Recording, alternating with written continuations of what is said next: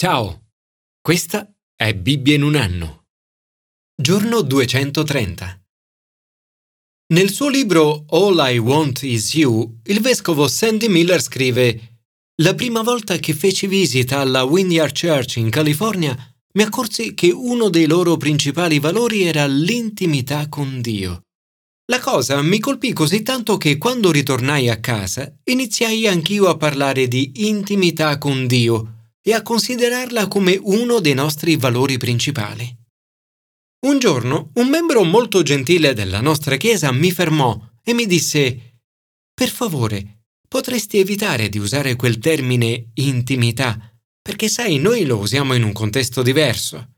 Così da quel giorno iniziai a parlare di relazione più stretta possibile con Dio, ma era un'espressione piuttosto lunga.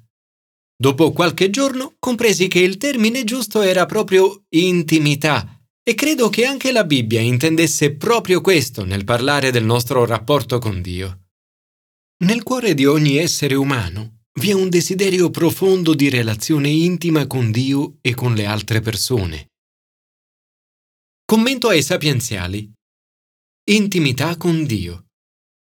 Tutti noi siamo stati creati per una relazione intima con Dio è così personale. Il Salmo dice Il Signore nostro Dio. Tuttavia, la relazione intima con Dio è qualcosa che spesso nella vita di un cristiano non è conosciuta o data per scontata.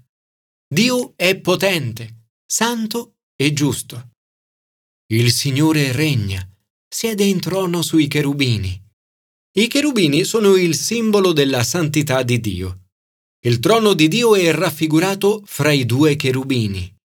Dio parla da questo luogo. Questo salmo evidenzia la santità di Dio. La parola santo sottolinea la distanza tra Dio e gli esseri umani. Ma Dio non è solo potente e santo, è anche giusto. Ama il diritto e la nostra risposta più adeguata a Lui è la lode, prostrandoci allo sgabello dei suoi piedi. Questo divario tra noi e Dio è stato colmato.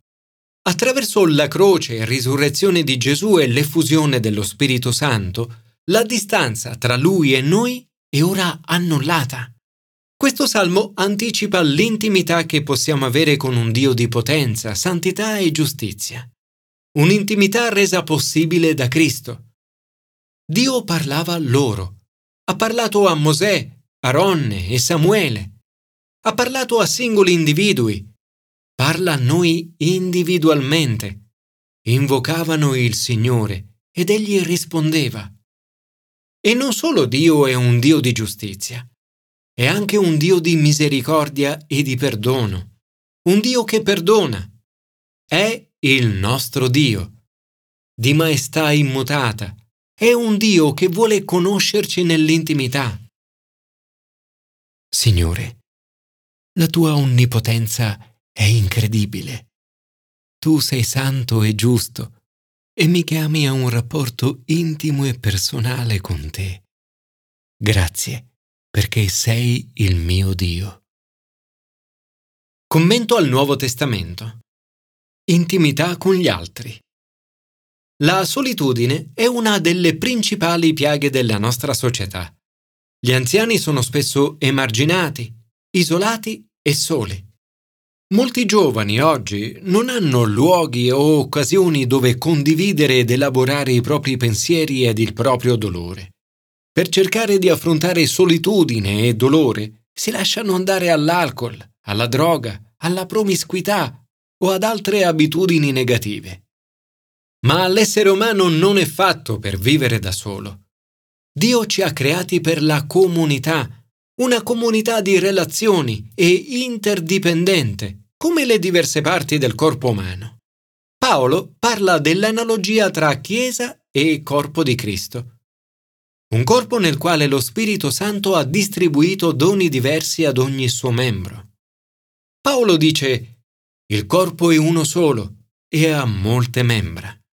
Nella Chiesa entrano persone di ogni provenienza, nazionalità e livello sociale giudei o greci, schiavi o liberi. Ma a prescindere dalla provenienza, noi tutti siamo stati battezzati mediante un solo spirito, in un solo corpo, e tutti siamo stati dissetati da un solo spirito. Ora apparteniamo gli uni agli altri. Le nostre relazioni sono intime come quelle tra le diverse parti del corpo. Siamo totalmente dipendenti gli uni dagli altri. Più siamo diversi, più abbiamo bisogno gli uni degli altri. L'occhio ha più bisogno di una mano che di tanti altri occhi. La varietà è essenziale. Questo vale non solo per la Chiesa locale, ma anche per la Chiesa globale. Non dovremmo mai guardare le diverse parti del corpo di Cristo e dire sono diverse da noi, ci deve essere qualcosa di sbagliato in loro.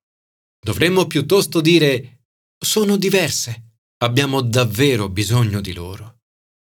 Tutti siamo stati dissetati da un solo spirito. È tempo di abbandonare le etichette, di smettere di identificare noi stessi o gli altri come tipi di cristiani. Dio ha progettato il corpo in modo che dipenda da questa dipendenza reciproca. Se poi tutto fosse un membro solo, dove sarebbe il corpo? Invece molte sono le membra ma uno solo è il corpo. E tra le tante membra abbiamo particolarmente bisogno di quelle che sembrano più deboli. Gli organi interni del nostro corpo sono quelli più deboli, nel senso di vulnerabili. Per questo hanno bisogno di protezione.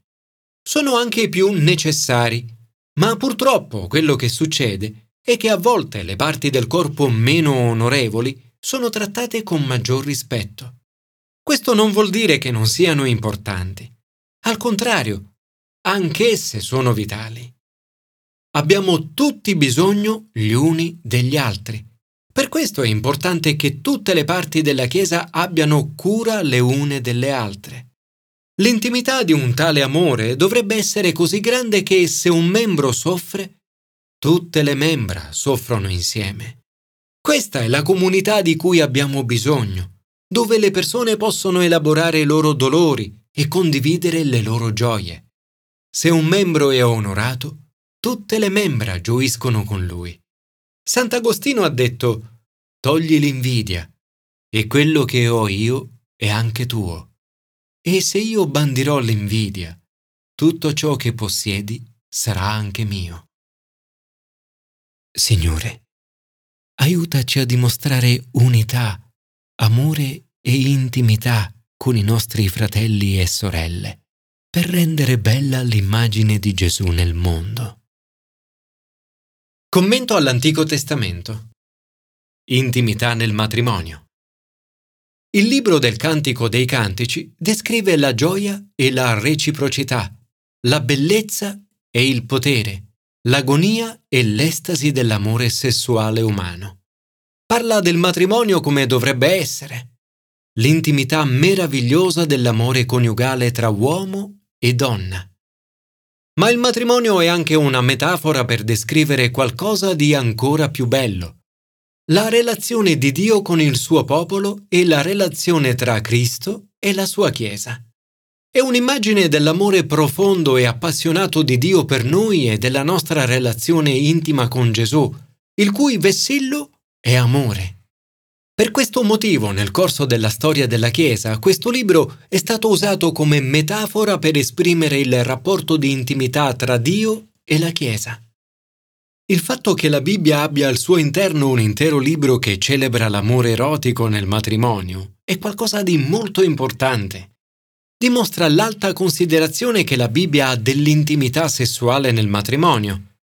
Parla di delizia e appagamento di un amore che è completo e appassionato, che non trattiene nulla.